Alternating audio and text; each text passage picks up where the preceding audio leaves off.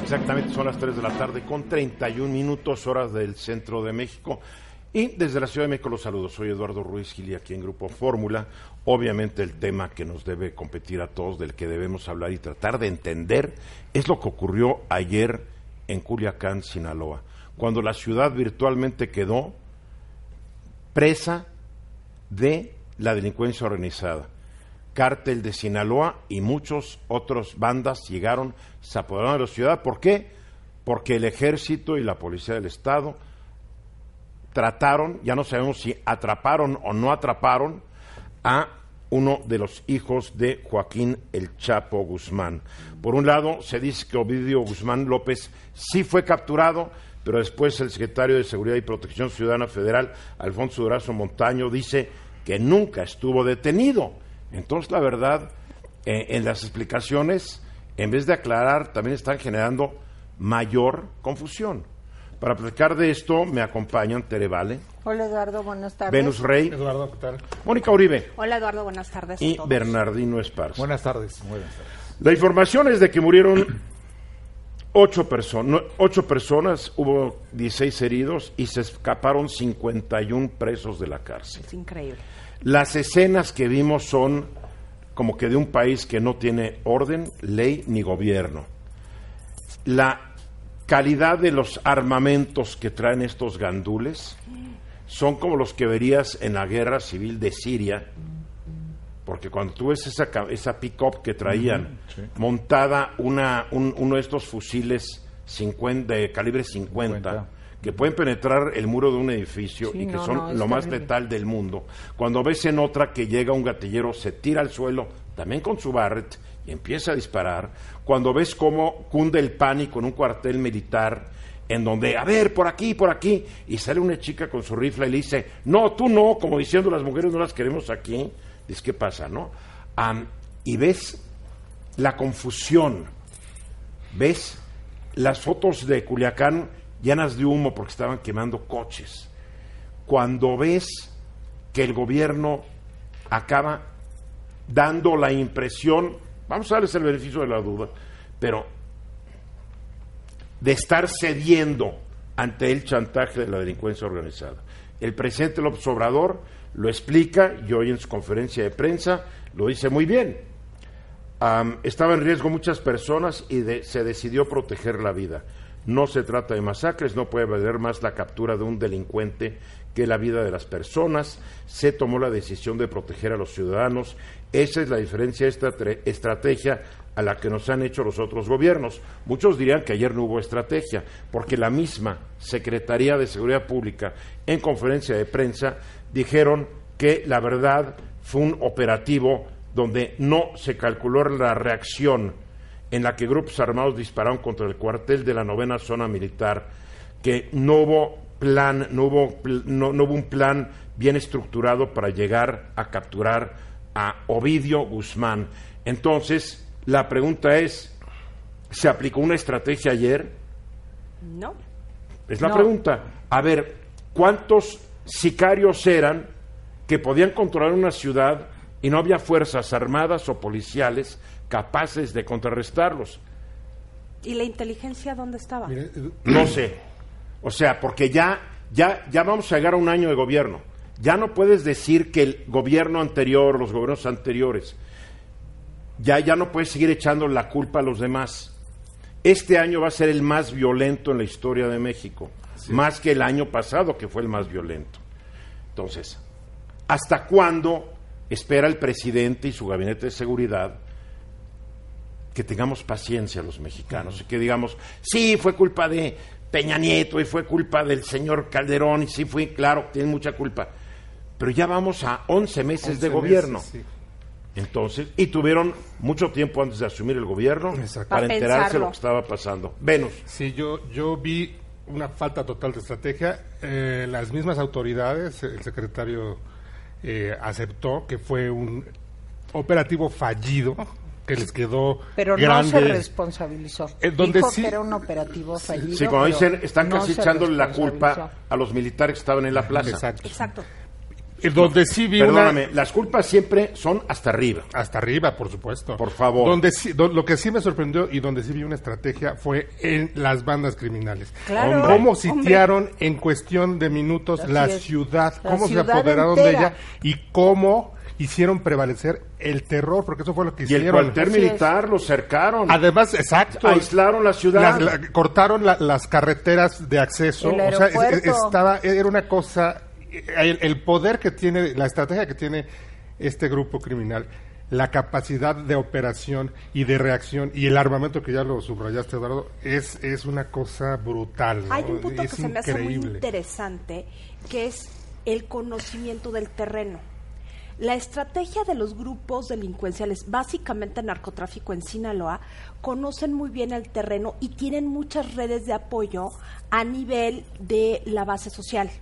Entonces es más fácil. Para ellos es mucho más fácil entrar en un terreno porque si tú tienes un destacamento militar, generalmente no es gente de ahí. Ese es un punto interesante. Conocen el terreno, ya han tenido la posibilidad por tiempo de aprender a usar estrategias muy bien definidas. Además, un armamento de primer nivel. ¿Qué más quieres? Sí, pero a ver, Moni, yo estoy totalmente de acuerdo con lo que dices, pero eh, creo que aquí el problema es que nadie dice de quién fue la idea, porque el presidente dijo, yo no lo revisé, pero lo apoyo. O sea, yo no es Bueno, idea, idea es que mía, estaban- pero lo apoyo. Se supuestamente estaban cumpliendo un orden de aprehensión Ajá, para fines de extraditar a Ovidio Guzmán. Así es, pero ¿de quién fue la estrategia, el diseño de la estrategia? En la conferencia de prensa de hoy en la mañana en Culiacán, que estaba el señor Durazo, el secretario de la Defensa, el secretario de Marina, etcétera, eh, ninguno se responsabilizó de la, del- de la estrategia. Eso es real. Yo creo que aquí hubo un error muy grave, donde, por cierto, perdimos todos, ¿eh? Aquí no es de que los fifís, los Mira, chairos, la los- imagen no, aquí internacional es- Está por los suelos. por los suelos. y si creen que a alguien o si a alguien le da gusto que haya pasado esto, No. yo No, creo no, que no, es no, no, no. terrible. Esto es No, no, una no, tragedia. es una cosa- Porque mira, terrible.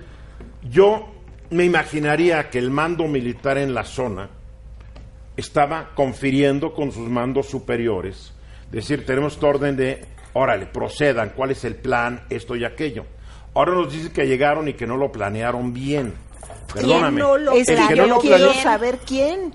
Perdóname, en el ejército es de arriba hacia abajo. Es vertical. Sí, es Esto es vertical, vertical. El que estaba en Culiacán no se movió sin haber recibido órdenes superiores.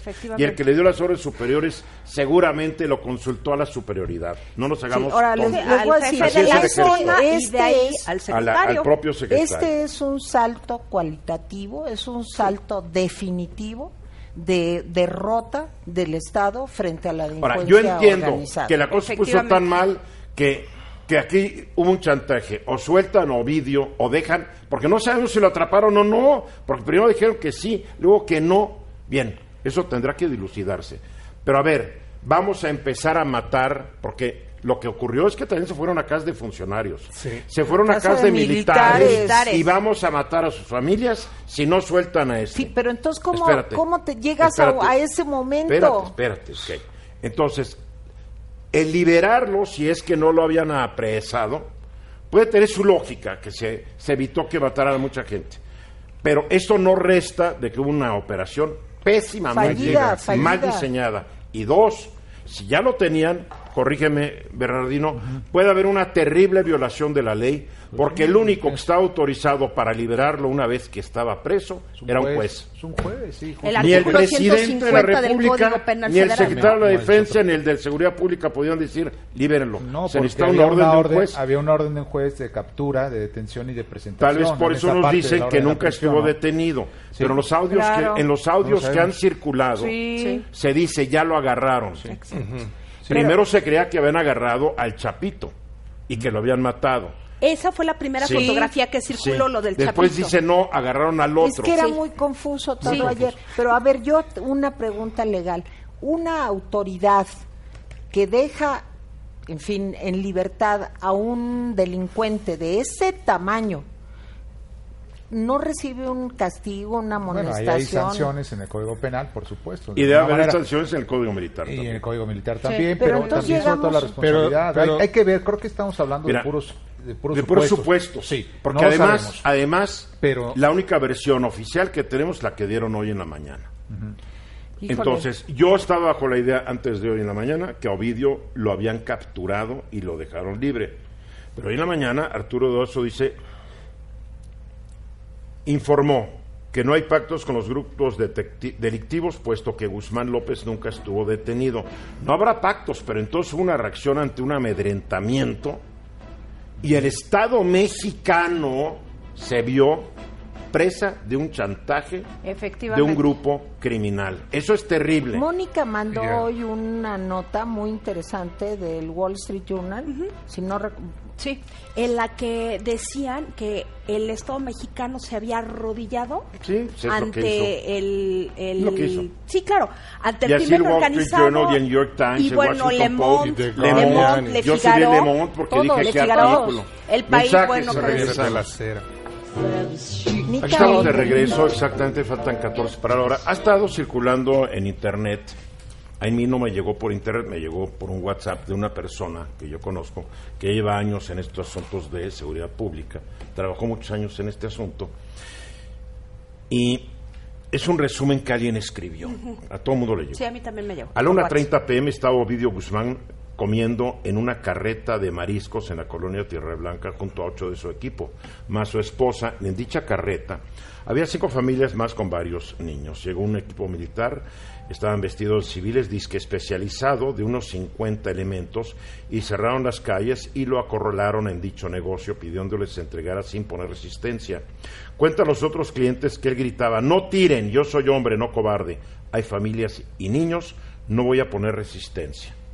Lo mismo que dice el gobierno. Entonces entrega al equipo y se lo llevan resguardado hacia la fiscalía que se encuentra a unos seis kilómetros de dicho establecimiento. En cuanto se lo llevan, se van detrás sus escoltas y pidiendo refuerzos a su gente. En pocos minutos se llena de gente de los Guzmán afuera de la fiscalía y tratan de negociar y se resguardan con el detenido en una sala blindada, mientras también esperan los refuerzos militares. Y ahí se desata una balacera afuera de la fiscalía que está situada en pleno desarrollo Tres Ríos que es ahora casi el corazón de Culiacán, pues está rodeado de plazas, restaurantes, negocios, escuelas. Ustedes veían cómo los barrios, había mucho comercio, Sí. gente caminando. Al ver que no estaba resultando la liberación, se van a una colonia donde, donde viven puras familias de militares y amurallan el lugar con pura gente de Guzmán y ponen a todos los reos, familias con todo y niños alrededor, de dos pipas de gasolina. Y comienzan a amenazar que si se llevan a Ovidio van a quemar a todos. Se dan cuenta que ven apoyos militares de varios lados por carretera y comienza la guerra. Esto es lo más impresionante aquí. Pide refuerzos, refuerzos los Guzmán a toda su gente local y de las serranías cercanas, y a la gente del Azul, del Mayo, los Limones, los Leones, los Avendaño, los Fernández, los Isidro, los Herrera, Payanes, Quinteros y otros tantos más que tienen sus propios equipos armados. Y así sigue. Y dices, que no puede ser. Oye, no puede ser que haya tan, tanto criminal libre. claro Dice Porque están libres todos. están Todos, libres y- encima con liberan- absoluta impunidad. claro Y encima Pero- liberan un penal y sacan a cincuenta y tantos Pero reos, esto ¿no? cuando, Están libres, Pero cuando ¿sí? empieza la gente del Azul, del Mayo, los Limones, los Leones, los bola los Fernández, los Isidros, los Herrera, Payanes, Quinteros y otros tantos más que tienen sus propios equipos armados. Tere, vale. Mira, yo creo que este operativo fallido y mal estructurado. Y se tiene que saber quién Sí, es el y- responsable. Y yo quisiera saber de veras quién es el responsable de esto. A lo que lleva es a que eres presa del chantaje. O sea, creo que no había otra más que ceder, digamos, pero te voy a decir por qué, por la incapacidad de la autoridad de haberse estructurado bien este operativo. ¿A quién se le ocurre hacer esto en una hora pico? Yo no sé de es esas que eso también es No, yo- mira, yo de eso no sé, porque a veces el criminal lo tienes que agarrar cuando lo tienes detectado, ya no lo agarras. Yo no sé de eso, yo no voy a opinar sobre estrategia militar, Bueno, porque yo no lo sé. tampoco, Eduardo, Lo pero es de sé- sentido No, común. no, es que no hay sentido común en lo que uno no sabe. Lo que sí sé es que falló Y ellos mismos lo dicen porque fue mal planeado. Sí, ahora, Hasta ahí, también bien. me sorprende que una vez que ya estaba todo esto armado, no hubieran llegado con rapidez refuerzos para ayudar a Es los que que, los- estaban Bueno, ahí. es que aquí porque te lo es dice. lo mismo. Aquí te lo dice. Venían refuerzos completo. y los Guzmán le pidieron a toda su gente local de las Sí, serranías. O sea, vieron que venían refuerzos y, baj- y llegaron todos. Aunque hubo helicópteros también. Ah, no, hubo más que te helicópteros. quiero No tuvieron tiempo de que nada el el gobierno, mensaje es un precedente que queda no para ahorita, no para mañana, es un precedente pésimo. Yo para ¿Saben el cuándo, se, país. cuándo- O ¿saben sea, cuándo se le volteó la opinión pública en Estados Unidos a la guerra de Vietnam? Con la ofensiva del TET. Sí. ¿Se acuerdan? Sí, sí, sí. Estados Unidos diciendo, vamos, estamos ganando, estamos ganando, y decían, ayer matamos a 500, ayer matamos a 3000, así, puro cadáver. Y de repente, en un día, viene lo que se llamó la ofensiva del TET. No me digan qué fecha ni qué año, no me acuerdo. Pero resulta que el Vietcong, que era la guerrilla, y el Sí. ejército de Vietnam del Norte, lanzan una ofensiva que se quedan con bases del- de los gringos y, y en Estados Unidos dicen, no que íbamos ganando. Claro. Y aquí el riesgo es, pues no que íbamos ganando, no que tenemos una buena estrategia, no que la Guardia Nacional, no que... Pero, a eso ver, es muy Eduardo. preocupante para la moral pública. Así es, pero en te el voy a decir- de la- del optimismo público. Y Te puede voy a decir, el de- presidente dijo hoy que no estaba debilitado el Estado. Y yo creo que el Estado tiene debilitándose No. mucho tiempo. Varios sexenios. Cada vez va para abajo, para abajo, para abajo. Varios sexenios, yo no decirlo. digo que sea responsable en este momento nada más la actual Él administración. hereda una mala situación, Sí, pero Sí. esa Pero- mala situación ha ido empeorando, empeorando, empeorando. A nivel de opinión pública mundial, digo, lo comentábamos hace un momento en el corte, no hay diario internacional que no recoja lo que sucedió ayer en Sí, México no. Sí, la BBC, como uno de los operativos más desastrosos que trajo como consecuencia pues Oye, el chantaje y la rendición del gobierno ante unos delincuentes. no y ahí está el Wall Street ¿eh? Journal y está el, el Washington Post Perdón, y está, está el toda país la y está internacional. toda la Toda la prensa pre- internacional. ahora The el mensaje para México es verdaderamente preocupante el mundo nos está considerando como un país que no tiene la capacidad ¿Sabes que uno está de viendo? aplicar Como la nosotros ley veíamos a Colombia Eh, hace los 20 años años. 90. pero ni así 80, ¿no? Cuando decíamos, híjole, México se va a colombianizar, ¿se acuerdan? Y Después de la muerte de Colosio Sí, fue pues, cuando lo pero dijimos. sabes que con las FARC sí falló Colombia, pero en el caso mira, de no te me- Pablo pero no te Escobar, metas a esos no. detalles. El hecho es de que la sí, la delincuencia percepción se era que la delincuencia se había apoderado Sí, de Bernardino. Colombia. Perdón, yo, yo quisiera decir algo dentro de lo que está del marco constitucional, que quede claro, no lo estoy diciendo yo, pero así lo dice la Constitución.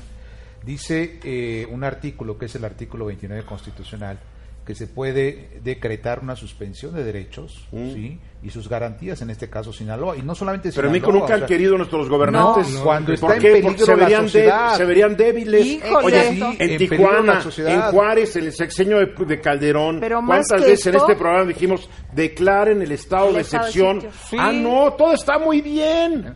La Constitución está ahí, ¿eh? Ahí está el artículo Sí, 29. yo Pero no hay presidente que yo- se haya yo nomás quiero decir Eso, una y ese cosa. es con el presidente de la República Y y, el- con aprobación del Congreso. Este Sí, es un son. capo de un de a nivel internacional buscado. Este es uno de los delincuentes Creo que cuando buscados por- agarraron al Chapo se iba a acabar. No, hombre. Claro que ¿Se no, acuerdan? claro que no. A ver, son Pero como hongos. todos Como los mensajes cabezas, ¿no? que se han dado en estos meses favorecen esta indefensión. O sea, los señores de la CENTE manifestándose, haciendo desastre y medio sin que nadie les diga nada. Los anarcos encapuchados. Los señores de la CENTE bloqueando carreteras en Michoacán, etcétera. Bueno, la, la marcha, Sí, hay- de, en fin. todo- Hay, hay como que se da la imagen de que hay un descontrol. Y cuidado, eso que- es lo que acaba con el turismo. Y lo de ayer nos va a afectar. Y fíjate que qué bien iba Sinaloa con el turismo. Sí. Creciendo, creciendo. Sí. Pero tú crees que un gringo, un europeo dice, distingue entre Mazatlán y, y Culiacán. No, No, él ve que. Sinaloa. Y cancela su crucero, cancela su viaje. ¿Quién va a querer venir? Los inversionistas dicen, "Mm, estoy viendo, ahora sí me estoy empezando a preocupar, porque lo del aeropuerto entonces les vale gorro. Esto, Esto sí es esto importante, sí es eso sí importante. pega. Sí, y te digo, y el mensaje es que ya son muchos mensajes hasta que llegamos a este que es el más gordo de todos. ¿Qué pasó con lo del Mayo Zambada? Ustedes recuerdan que también que lo iban a detener, que no sé qué, y como dice bien Eduardo, cuando tú detienes a un capo, no quiere decir que se acabó el problema, porque se reproducen 10, se dividen en 10, y entonces yo tampoco soy una experta ni mucho menos, pero por sentido común. No es lo que ha ocurrido. pues es lo que ha lo que dice la. BBC. La BBC dice el Chapo, la policía mexicana libera al hijo del, Así del, lo del están diciendo. Claro, narcotraficante. son los cabeceos. CNBC, los pistoleros del cártel corretean y, y sacan del lugar las fuerzas de la seguridad. O sea, todas estas encabezados son terribles. Si No el- po- perdón, yo pienso si el gobierno no se rehace, se reconstituye, se, se fortalece, esto puede ser un punto de quiebre muy Es un punto de negativo. inflexión ¿eh? ya definitivamente. Muy negativo. Pues Tiene yo que les hacer digo algo una cosa. urgente. Tenemos que cambiar la estrategia. Sí, claro, yo digo, urge. lo que me preocupa es que el presidente dijo hoy en la mañana que no se va a cambiar la estrategia. Entonces a mí eso sí me preocupa porque yo creo que tenemos que flexibilizar nuestras posiciones y todos colaborar eh, y decir que es importante que se cambie la estrategia Es que mira, por una estrategia basada en que van a entender estos. O sea, No, ¿tú no, crees no. que los que iban en la pick-up con sus 50 buscando a quién matar, les importa un carajo No. que los acusen con sus mamás, sus abuelos? Y favor. que les hagan ¿Tú crees que les importa que les den 3.600 pesos para que se vayan de aprendices? Eso lo ganan en, en, En unas- 20 en 20 minutos, minutos. ya, por o sea, favor. la estrategia del amor es muy bonita, pero hay gente que no cree en el amor ni en la bondad y son estos. Y les gusta Pero el además dinero les voy a decir cuál es el colmo. El colmo es el agradecimiento de la familia del Chapo ¿Qué tal? al presidente Híjole, no. Porque, lo digas, porque esto lo dejaron sí. ir. A mí Mensajes. eso Eso ya fue para Regresamos.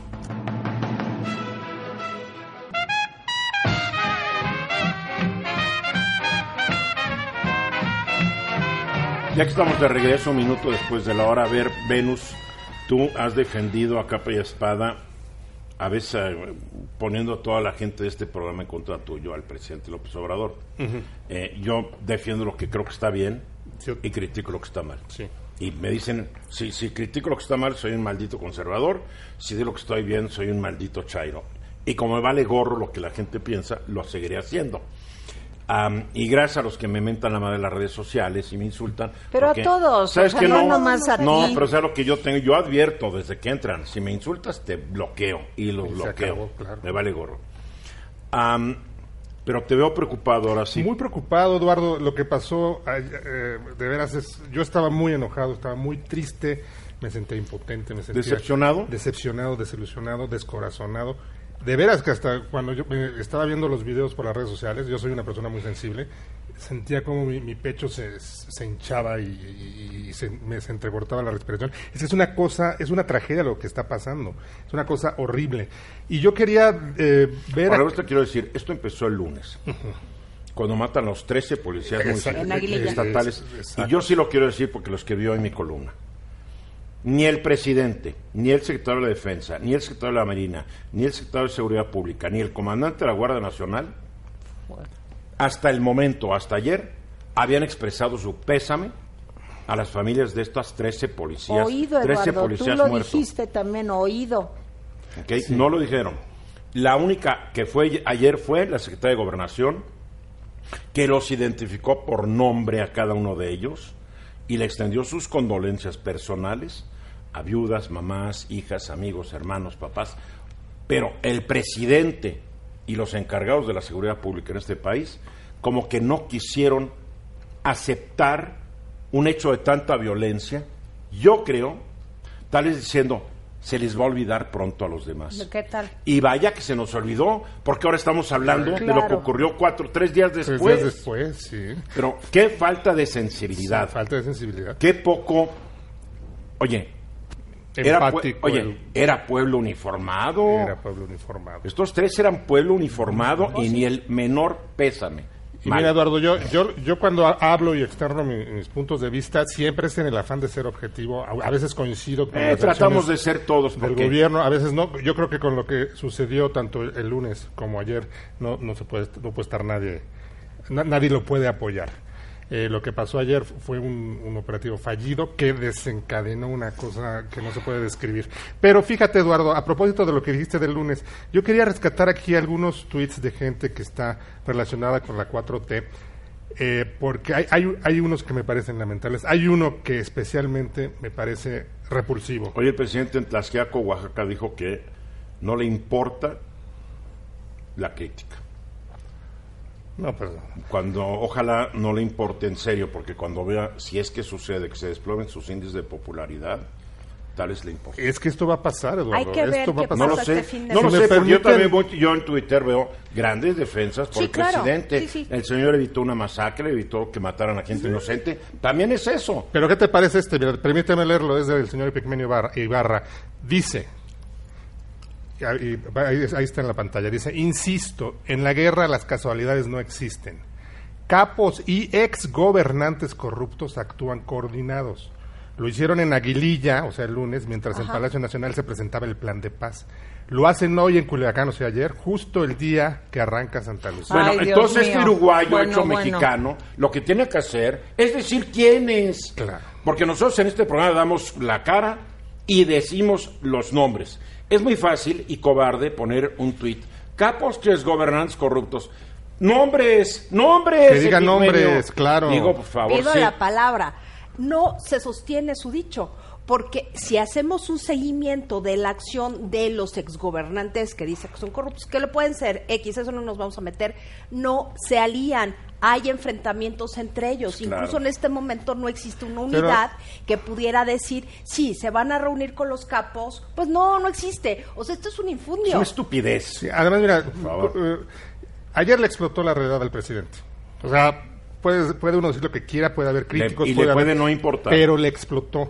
Y, y- y al, que, al que no le explota la, la- la realidad es a- al señor Epigmenio. Eh, está diciendo que un grupo de exgobernantes corruptos, coordinados con los narcotraficantes, organizaron la matanza Que de Aguililla. nombres y lo, men- y lo demuestre. Y organizaron Así como un juez quiere obligar a Lorete de Mola a demostrar sus acusaciones, pues que haga lo mismo este pigmenio, ¿no?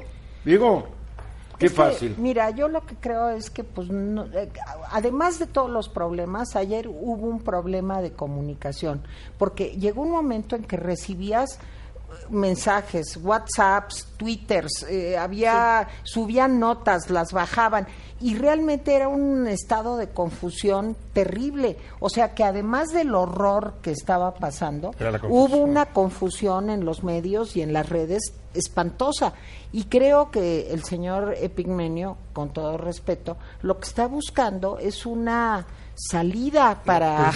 Pero no se lo bueno, cree ni- de- con una torpeza eh, Esto no se verdaderamente enorme. El presidente hoy dijo, por- para, ¿sabe lo que dijo hace rato, no? Dice, tomó una decisión que marca la diferencia, se tomó la decisión de no continuar con la acción de detención de esa persona. Nos van a criticar, no importa, no somos iguales, nosotros vamos al cambio por el camino de la concordia, la paz y la tranquilidad, Híjole. son frutos de la justicia.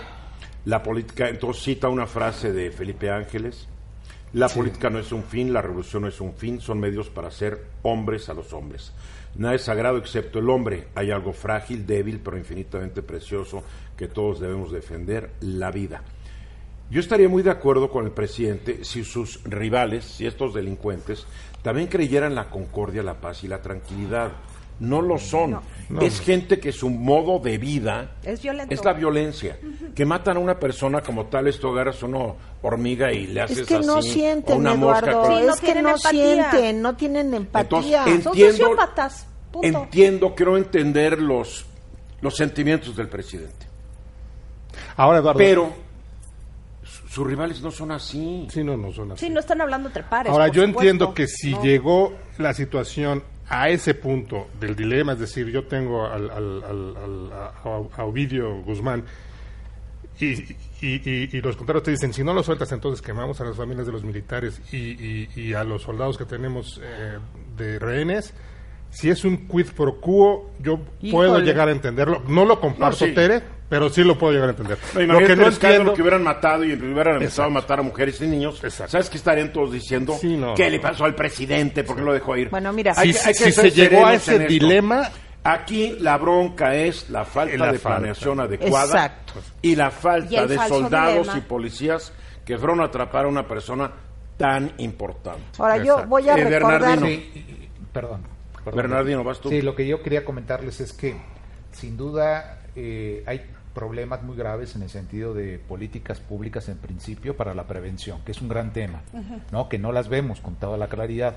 Otro de los grandes problemas entre todo el Ahí están, mira, sembrando espérame. vida y Sí, los está bien. todo está, pero eso es a mediano y largo plazo. plazo, Sí, es hoy. Sí, pero es que ese problema te lleva justamente cómo, cómo detener al delincuente, ¿no?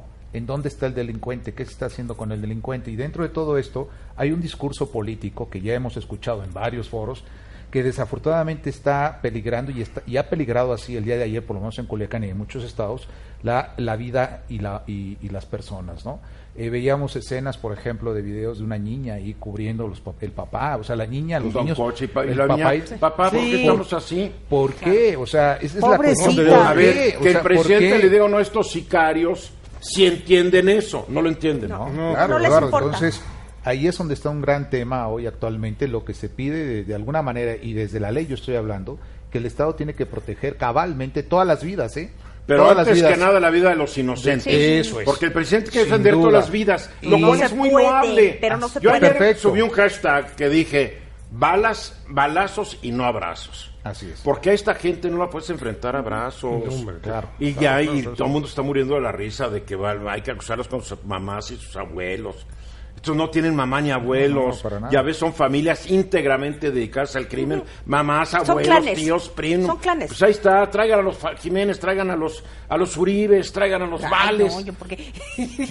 traigan a los Reyes. Ahora, yo, traigan los. A ver, yo, yo nomás quería decir hace un momento que cuando pasó lo de Ayotzinapa, el presidente López, el candidato en ese entonces, bueno, el candidato, digamos, de siempre, o opositor López Obrador, Obrador. dijo, yo pido que por lo menos renuncie el gabinete de seguridad. Eso fue cuando se escapó el Chapo. Es Sí, el También, Chapo. no, También. pero cuando lo de Ayotzin- Ah, bueno. Ayotzinapa también. Y te Bueno, voy a ya decir, la- vamos a mensajes. Para concluir, Venus. Para concluir, pues estoy muy triste, Eduardo. Esto que pasó es una tragedia ¿Triste nacional. decepcionado? Decepcionado, triste, enojado, eh, triste. Yo no estoy decepcionado porque nunca he tenido la, la Es que situación si, tú tienes. si pero- ahora no se, si, falla el gobierno en esa tarea, pues ahora sí ya nos llevó el... no, Es que fallan eso y todo lo demás Adiós. no importa. Adiós. Mensajes y continuamos. 15 minutos, no, ya 16 después de la hora. El cómic, el libro de historietas, como lo quieran llamar ustedes, yo creo que todos hemos pasado una época donde leíamos cómics. Yo me acuerdo de chico, mi mamá iba al, al súper y yo me quedaba en, en lo- en los cómics, leyendo cómics o viendo cómics. Eh, había seguridad en esta ciudad y en el país. Am, y que no haya leído cómics en su vida, pues yo creo que no ha tenido infancia. Pero más fascinante que los cómics para un público infantil son los cómics que se han ido desarrollando para públicos adultos. Y yo tengo varios de ellos y me gusta porque es una manera diferente de leer y de aprender. Por eso me llamó mucho la atención un libro que me mandó José Luis Pescador que se llama La caída de Tenochtitlan, con una portada maravillosa ilustrada por él. Es más, es toda la historia de la caída de Tenochtitlan en cómic, pero eh, eh, eh, ilustraciones hechas por un artista que definitivamente sí sabe mucho de... O sea, no, no solamente es un monero, tú eres un artista, mi querido. No, pues gracias, No. Eduardo. Eh, ya me llevó un buen rato hacer esto de la caída de Tenochtitlán, pero por fin está y a justo a tiempo para los 500 años de la ¿Cuánto caída. tiempo te tardaste y cómo, cómo surge la idea y cómo te tardaste? Pues lo empecé en el 98 como una idea de querer hacerlo. Sí, porque pensé que era, un, era como un tema eh, maldito del cómic mexicano. Yo veía que había grandes maestros que, habían, que estaban haciendo cosas pero nunca la lograban terminar. Y yo dije, pues la, la quiero, la quiero hacer. Pero para mí también fue maldito durante muchos años, Sí. hasta que dije, ya lo voy a ¿Te terminar. inspiraste en alguien? Eh, sobre todo en la visión de los vencidos, de Miguel Ujú. Portilla. Ok. En esa. Pero más bien todo lo- me leí en todo este tiempo todo lo que me encontré acerca del tema. O sea, del tema histórico, Sí, pero traducir toda la historia a una historieta ilustrada. Es distinto, sí. Eso es otra cosa, o sea, realmente tú narras la historia de la conquista, pero ¿con cuántos dibujos? ¿Cuántos dibujos hay aquí? Mm, aquí hay como 150 páginas, pero van a ser tres libros. Sí, por eso se, te- se libró uno. Y si estás hablando de 150, eh, por lo- digo, es que hay, hay, hay páginas que tienen 6, 7 ilustraciones. Sí, es- O sea- el- la, es- la narrativa gráfica es distinta del, de la historia, de la caricatura o de la ilustración, porque va narrando, va concatenando todas las, las eh, secuencias, como una película. Entonces Ajá. yo lo concibo más como una película. Como un guion. Sí, Ajá. sí, sí, sí. Hay un guion ahí. De hecho, eh, en algún momento hasta perdí el guion porque lo tenía ya bastante elaborado y se lo dejé, lo, lo, lo perdí en un viaje que hice a la Huasteca. eh, y los- los- lo dejé en casa de un... en- bueno, no sé ¿Y ¿se nunca apareció? Sí, apareció como cinco años después. Fue, mi, fue el amigo con el que fui de vacaciones a entregármelo a mi casa. O sea que el proyecto, después de perder el guion, te olvidaste del proyecto. Sí, dije, ah, qué lamentable, ya estaba muy avanzado y dije, bueno, No, pues empezar de ya, nuevo. la- ¿Tú qué estudiaste para llegar a ser un artista tan bueno, a mi juicio? Eh, pues estudié artes plásticas en la Universidad de Guanajuato, en la Escuela de Artes Plásticas de León, y, y allá es donde he, he estado trabajando y desarrollando mi carrera en Guanajuato. Eres pintor.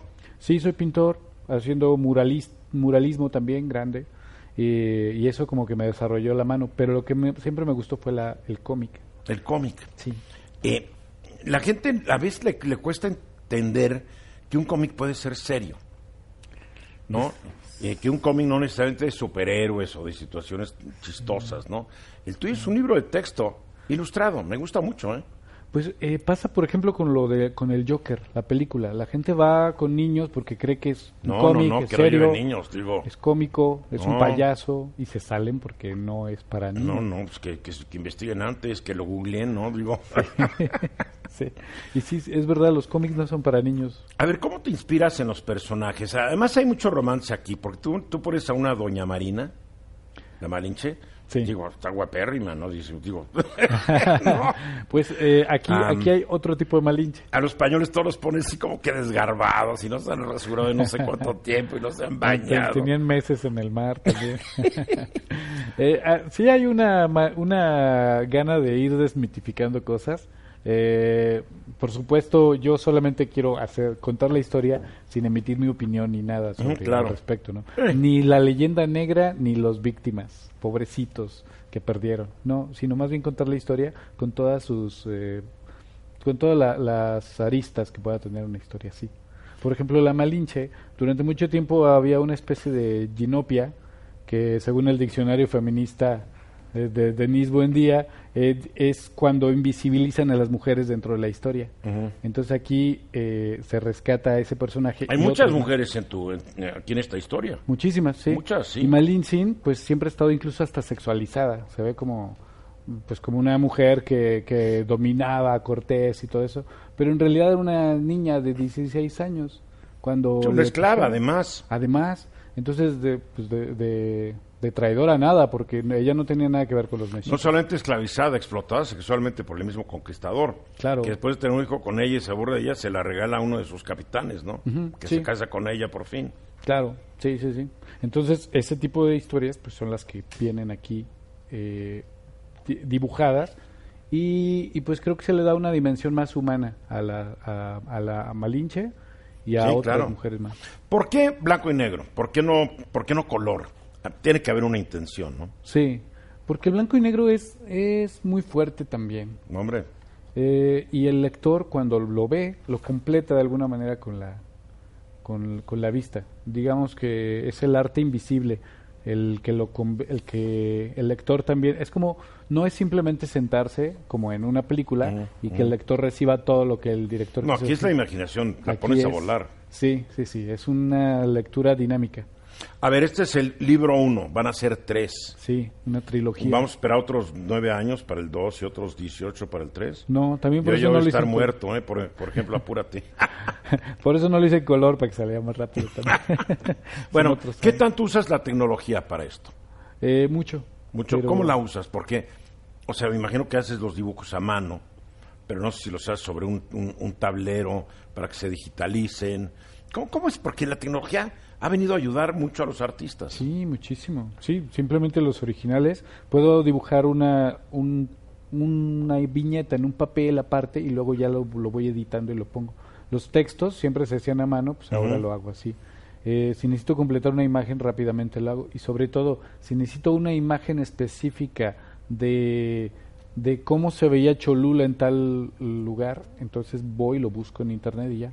Lo digo también porque cuando lo empecé a hacer, pues me la pasaba en la biblioteca buscando. No, ya todo está, todo está digitalizado, casi Sí, todo. la biblioteca británica tiene todo subido, Sí. entonces si necesito algo, porque hay muchos códices allá, Sí, claro. eh, lo, lo busco y simplemente lo aplico. ¿Qué tanto te inspiraste en los viejos códices para esto? Pues bastante porque los códices son como cómics, o sea, unen la Sí, son narrativa. dibujitos, ¿sí? Sí, sí, Con y van de la mano. sí. Así es, y ninguno es más importante que otro. Esa es la diferencia con un libro ilustrado, por ejemplo.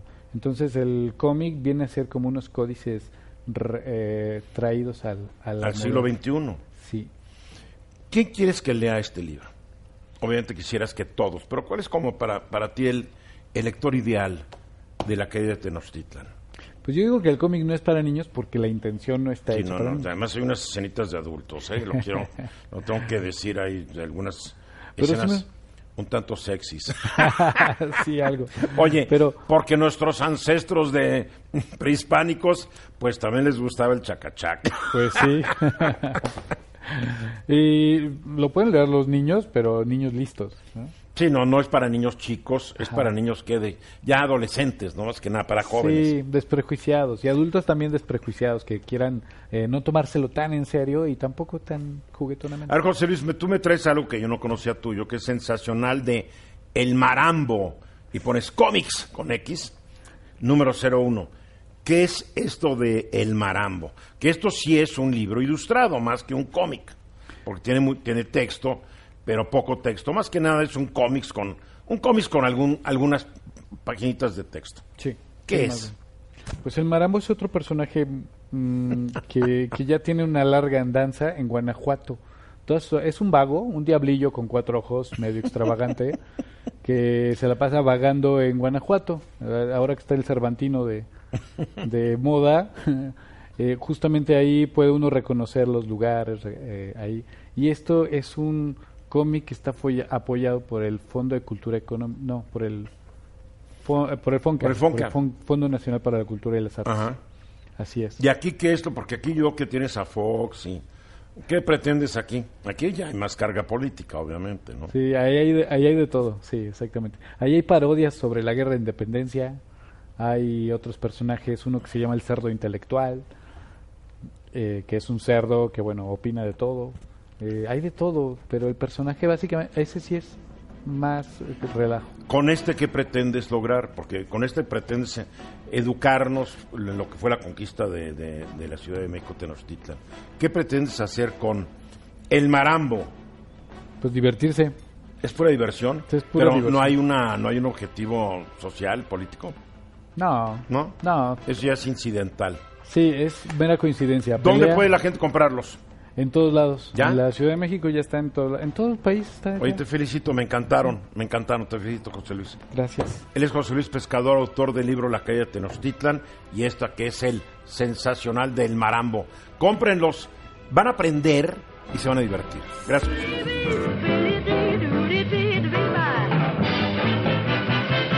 La excelente voz que estamos escuchando esta tarde es de Anita O'Day, que fue una gran cantante de jazz estadounidense.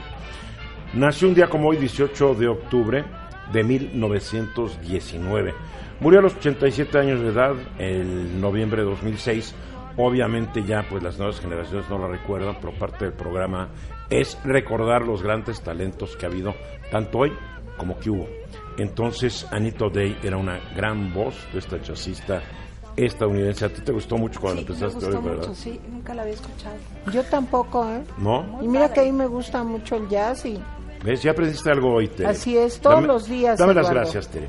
gracias Eduardo, he nada, aprendido Tere. mucho de ti. Qué bueno, Tere.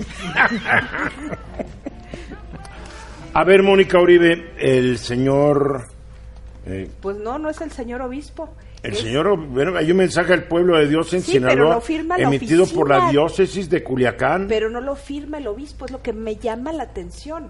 Ahí el, el obispo Jonás debió haber dicho él, firmo. es, él es el pastor, ¿no? Exactamente, pero... O sea que se quedaron sin pastor las ovejas de Culiacán. Pues al parecer sí, o sea, este mensaje es un mensaje verdaderamente aséptico, en donde dicen que desde nuestra fe con valentía y decisión nos unimos a todos nuestros queridos coterráneos, a las familias que injustamente se han visto más laceradas y vulnerables, a los hermanos en la fe cristiana y diversas confesiones religiosas y a las instituciones sociales, educativas, empresariales y democráticas que se, si- que sigue- se siguen comprometiendo en la lucha por la construcción, defensa y promoción de una auténtica y permanente cultura por la paz, la vida y la familia. Oye, para entrada dejó fuera a toda la gente que no tiene una confesión religiosa. Exactamente, o sea, O sea, sí- esos se merecen que lleguen y los maten y se vayan al infierno. Pues ¿Ves, sí. Tere?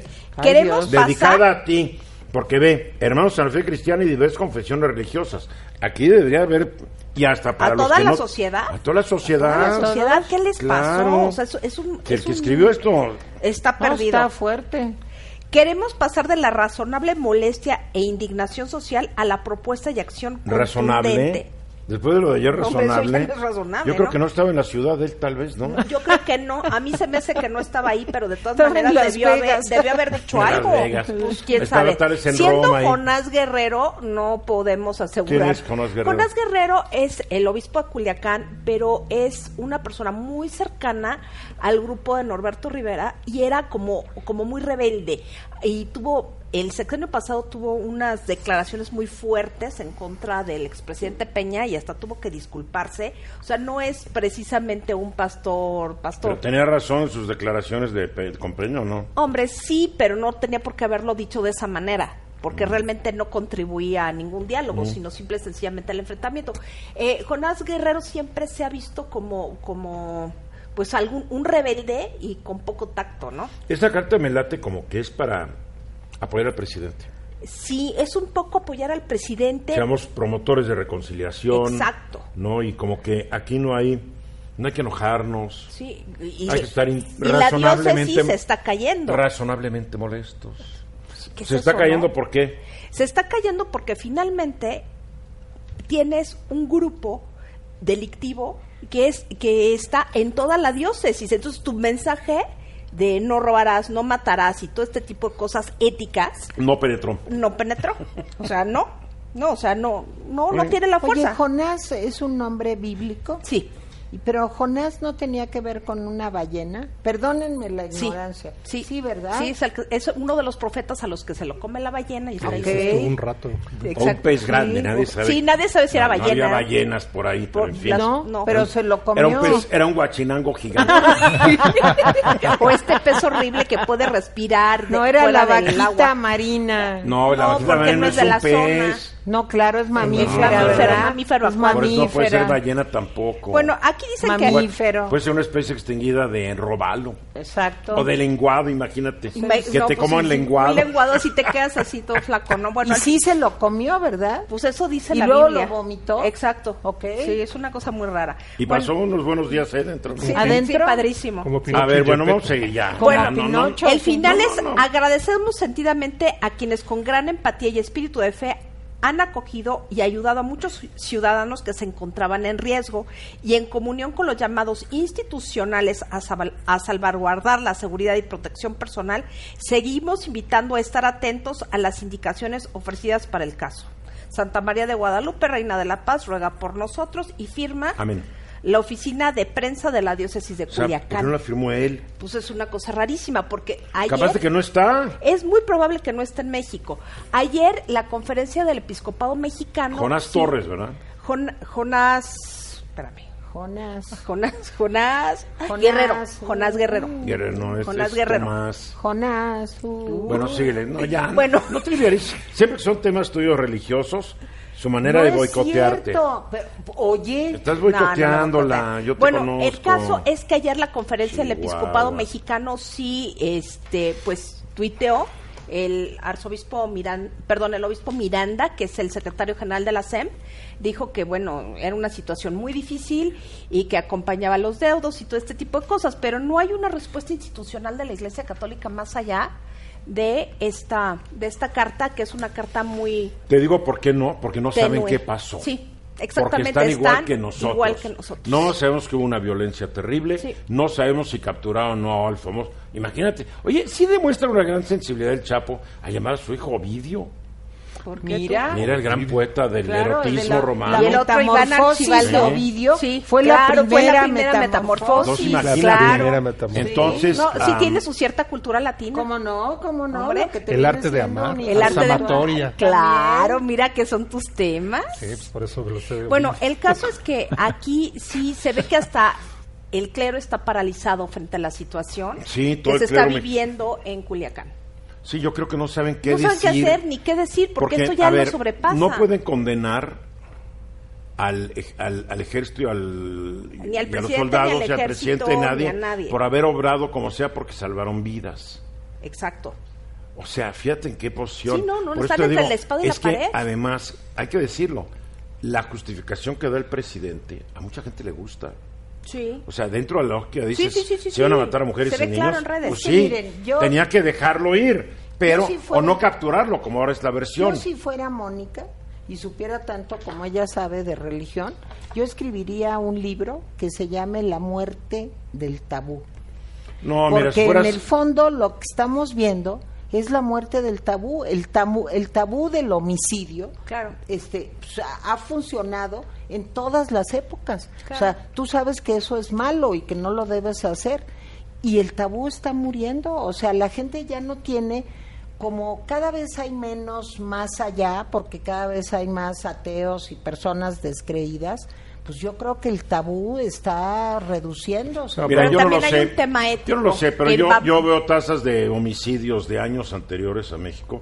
Y hubo épocas en que estaba tres veces arriba que lo que Ah, sí, ahora. pero ¿qué O sea, población teníamos? No importa, estoy hablando Es de tasas. 100,000 habitantes. Estoy hablando de tasas, Tere, no estoy hablando de más Hay otro punto también totales. importante. Yo creo que el ser humano siempre ha sido igual. Sí, y ahora- se mata y pero se ahora hay mata. más tecnología. Ahora hay redes sociales. Oye, ayer veíamos lo que estaba ocurriendo casi en vivo. En tiempo Sí. real. Agarras tu Ahora, yo y en también tiempo real creo- dices, "Ay, qué Sí, bruto", pero tú no matas a una gente cuando sabes que te vas a ir al infierno. Se los digo en Perdóname, serio. se han matado. Una persona. Tere, por favor, la historia Tere. demuestra que se han matado desde siempre, saben que se pueden ir al infierno. Bueno, y el tabú Por de- favor. del infierno no no Oye, no pero es No, nunca Hay ha otro sido, tema también nunca ha importante. sido, Yo creo nunca ha sido sí. una gran limitante. Es que Yo lo que estás que diciendo, sí. Tere, Qué bueno que dijiste que no, no he estudiado religiones. No. Porque se nota. Bueno, Claro. hay otro Porque tema la importante historia del mundo Ay, sí, occidental. tú muy conocedor Espérate, la historia del mundo occidental cristiano es de puras matazonas. Pues sí, Por pero favor. en nombre de Dios Pero en es nombre de Dios. Oye, también Ay, puede ta- haber- ay, perdóname, también ha habido malandrines y todo De esto. todo ha habido, pero aquí también hay un tema de importante. opinar. En el clero sí hay un miedo porque una de las profesiones con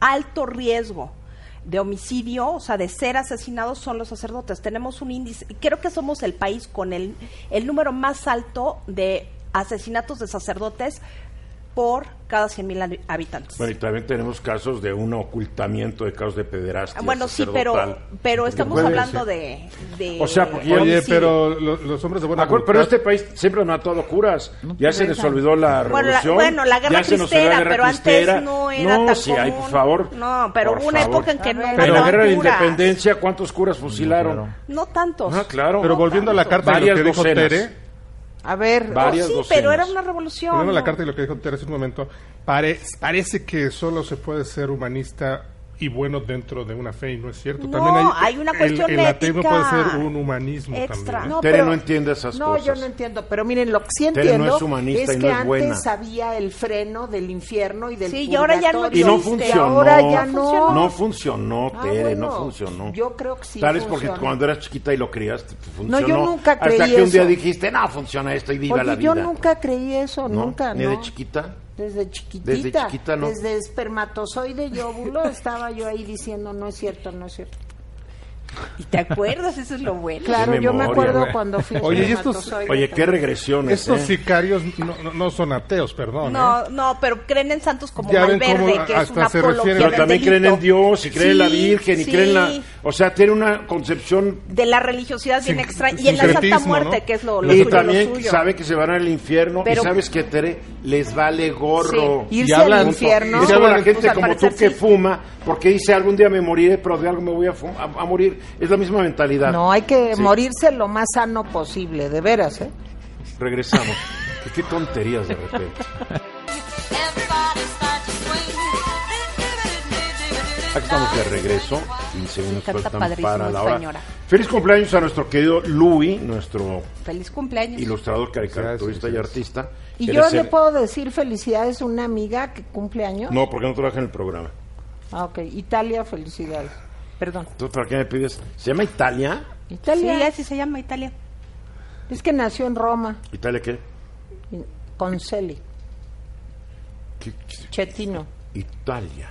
Italia. Es padre. Mira. Bueno, como Kenia, pues se, llama, llama Kenia. Kenia. Pero no tiene nada que ver con el país africano. No, claro que no, pero También hay sí. Olimpias. también- sí, también hay África. África. Se me hace un nombre padrísimo. Sí, Nuestra Señora de África. Hay una virgen que se llama Nuestra América. Señora de África. Por eso hay mujeres que se llaman África. Tipo. Lucy.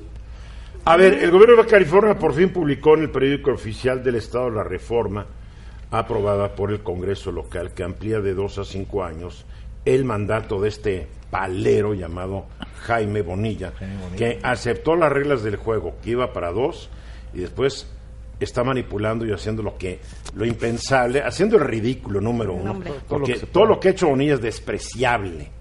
Es un desprecio al pueblo de Baja California, que la verdad llegó la minoría a votar por él. Después hacen una consulta popular que está más patito que nada y se la creen. Y se la creen. O sea, ahora entiendo por qué nunca pasó de ser un funcionario de quinta en el condado de San Diego, en Estados Unidos. Que era republicano, algo así. era ¿no? republicano, Sí. pero además fue funcionario público en el gobierno de San Diego. Pero Está nunca, aprobado, ¿eh? Nunca pasó de quinta a nivel. Pobre Baja California con este fulandrejo. no, no, no, Qué bueno no, que van a ser dos años, aunque él quiera más. ¿Por qué van a ser dos años? Oye, bueno, primero, eh, efectivamente se publica esta en el diario oficial del Estado el 17 de octubre, de- el día de ayer.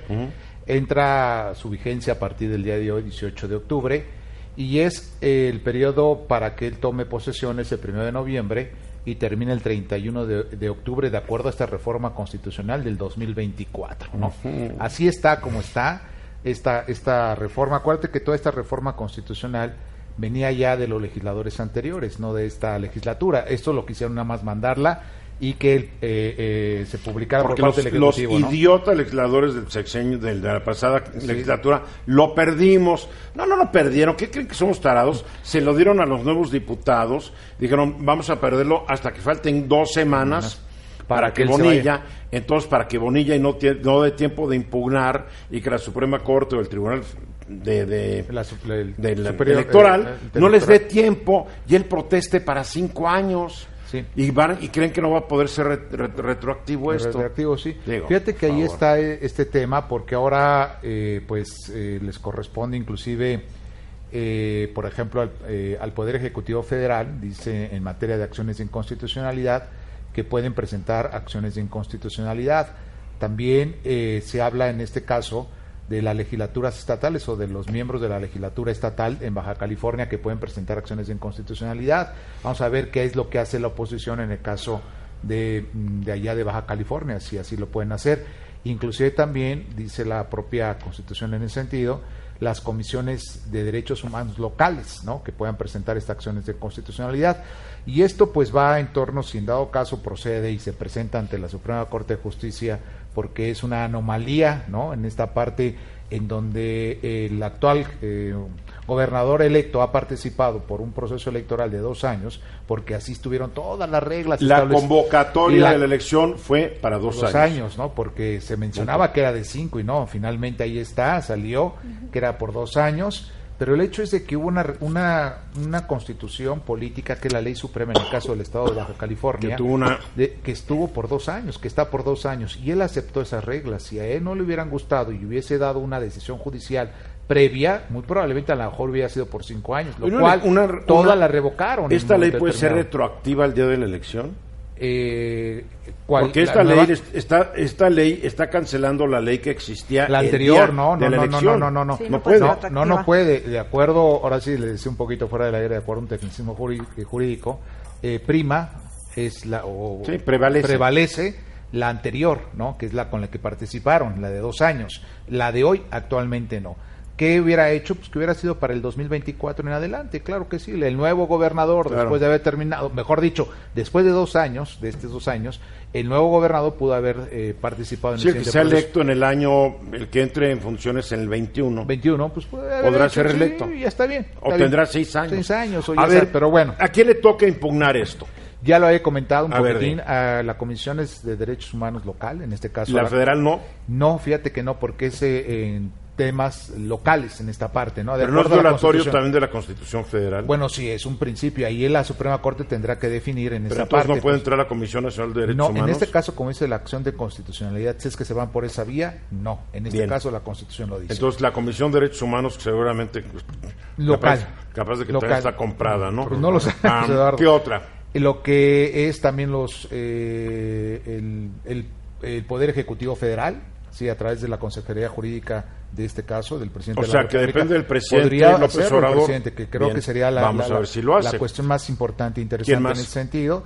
Y también la legislatura estatal, o sea, es decir, la oposición en este caso, porque Pero hubo tiene que mayoría. tener una mayoría. la Pues no, no, oposición. no, ellos pueden presentar la acción de inconstitucionalidad porque esa ley en ese Un solo momento diputado puede. Podría ser en un momento Bien. determinado o en su conjunto con los ¿Un eh, partido político? Fíjate que no, ahí los partidos políticos no, porque van solamente contra leyes electorales. ¿Cómo y están, no las- una ley electoral. ¿Cómo están armadas las leyes? No, por eso lo que te digo, es, es- es- ¿no? es parte eso de se llaman lagunas. Un ciudadano agraviado no puede. No, derechos políticos, ¿no? Eh, el ciudadano que podría ser en un momento determinado, pero acuérdate que O también sea, ya hay- servimos para el voto, pero para pocas cosas. para pocas cosas, pero también ya hay una decisión judicial de la Sala Superior eh, Electoral que te dice que le dijo a ellos justamente que esa ese proceso es eh, fuera de- Inválido. inválido, fuera de la ley. Entonces, eh, Pero entonces si Bonilla llega y protesta y dice yo me quedo cinco años, va a ser un gobernador espurio. de acuerdo a la ley, no es legítimo en esa parte, ¿no? Es- no es legal. Usando un término pues, Sí, yo ¿no? diría, no es legal. Espurio. No es legal porque él participó por dos años, Espurio. ¿no? Y eh, ahorita por eso se publicaron la, en el diario oficial la reforma constitucional. Vamos a ver si logra tomar esa, esa, digamos, esa toma de protesta, pero si presentan la acción de inconstitucionalidad, pueden decretar también una suspensión Y si nadie la dejar pre- y con si nadie la anterior hasta que no. y si nadie la no, pues se van a ir así a la libre, Eduardo. A la libre, creo yo, con la constitución actual publicada. Eh, O sea, una violación vigencia. total a la, Pues a una la ley. anomalía por completo, fuera de todo proceso democrático, de toda decisión del ciudadano, de los derechos políticos del ciudadano, de toda O sea, la que se organización podría quedar cinco años si nadie la pues, de todas las organizaciones institucionales. Por ahí en la semana Estoy decía, que muy pocos lo pueden impugnar. decía, decían justamente el Instituto Nacional Electoral que estaban investigando, estaban viendo qué, qué argumento jurídico o qué ¿El elemento INE puede jurídico impugnar? ellos decían, vamos a ver, de acuerdo ahorita, no, con las acciones de Pero inconstitucionalidad la. Suprema Corte de Justicia Tiene que llegar el recurso. Pero, pero le tiene que pero no, No, pero no, tiene que no, llegar. tiene que llegar Claro. recurso. Si no le llega, Pues ellos no pueden hacer nada, no o pueden sea, hacer ellos van a nada. quedar... si si no hay una demanda de por medio, Sí, pues no, no. te tienen que, tienen que demandar esta acción. pero ve en la maña de las leyes. Restringen mucho quién puede repelar esto. Cuando no que estamos hablando de la mayor democracia de México y que, digo, Sí. esto es ridículo. Es- ahí está, Eduardo, lo que sí es, es eh, y repito, no es legal el procedimiento de esa manera. No puedes participar en un proceso electoral por dos años de ser designado y después por cinco años cambiarte la jugada, ¿no? Por muchos argumentos que viertan, no es en ese sentido. Pero a ver, yo la gran discusión que he tenido con Bernardino en otros momentos es que las leyes, lo malo es que se cambien para este momento y lo hemos discutido con Eduardo aquí también. Claro. O sea, a lo mejor se podría cambiar, pero para 2024 o Sí, para o para cuando termine el periodo de dos 2030, años, una temporalidad lógica, ¿no? Así y es. que no te meta pero en que lío. no sea este en este momento. como Nomás imagínense Sí. si Yunes hubiera hecho lo que hizo Bonilla. No, pues, No, bueno, Yunes yo lo hubieran participó por dos años, dos años, y estuvo dos. Imagínense que hubiera querido estar cinco. Sí, Sí. No, Y no, no, el no. gobernador de Puebla, Tony Gali, estuvo Sí, dos años. ¿no? también pasó y se fue, Sí. vámonos, ¿no? Que era lo normal, porque hay que ajustar para, porque la idea, según yo entiendo, es ajustar las elecciones Con la- a empatarlas con las federales. empatarlas con Sí, las para que federales, todas sean para que vez, todas sean de una vez. No día. sé qué sea más sen- sensato o no a la hora práctica, ¿no? Pero es que bueno, no el- es lo más peligroso yo creo que puede suceder a, a un país es que las leyes se cambien a modo del momento. Bueno, en democracias sea, más avanzadas, Tere, no ocurre esto. ¿eh? O sea, participan, Sí. se termina y el que sigue, ¿no? Sí, Nosotros claro. estamos en un proceso de transición a la democracia. se Ya llevamos todavía, como o sea, 200 y vamos para como 200 años. Nunca estamos años consolidados de en tránsito a la ¿no? transición, Es que porque México no hemos somos ponderados. Sí. Entonces nos tardamos 200 años. Sí, sí, sí. Alemania, que es un país que nunca tuvo la menor tradición democrática, jamás, Respetan sus después de que pierden la Segunda Guerra Mundial, aprenden. Claro. En 45 hasta la fecha, en 64 años. Así o es. 74 años. Nosotros todavía no aprendemos ni remotamente, porque los actores nada. políticos han sido los primeros en ser Es problema No, lo, de que- cultura lo mismo que pasó política, en. España del 75 al 78 con la Constitución del Sí, ellos 78, aprendieron ¿no? mucho Pero Muy también rápido, aprendieron años. rápido Sí, después de 30 años. una cosa Después de 40 terrible. Claro, años de claro, de terror, 40 años, ¿no? Aprendieron supuesto, eso sí, rapidito. sí, rapidísimo. Y por cierto que hay que decir que la semana entrante se exhuman los restos de Franco Híjole, y es- ya se van para otro momento, que es una medida ¿Por qué no los también tiran a la electoral. coladera? Porque es una Porque medida... tiene familia. Pues sí, tiene familia, pero ya los van a sacar. O sea, pero la familia que también la tiene en la coladera, ¿no? se Si dice... Si son la mala hierba que él es. Sí. Digamos que son más fresas, pero... Pero se dice, se comenta y se rumora, como dice Eduardo Ruiz Gili, pues que están haciendo esto porque el 10 de noviembre hay Ya elecciones. nos fuimos. Adiós a todos. Adiós, Adiós, adiós, adiós, adiós. Adiós. Ya para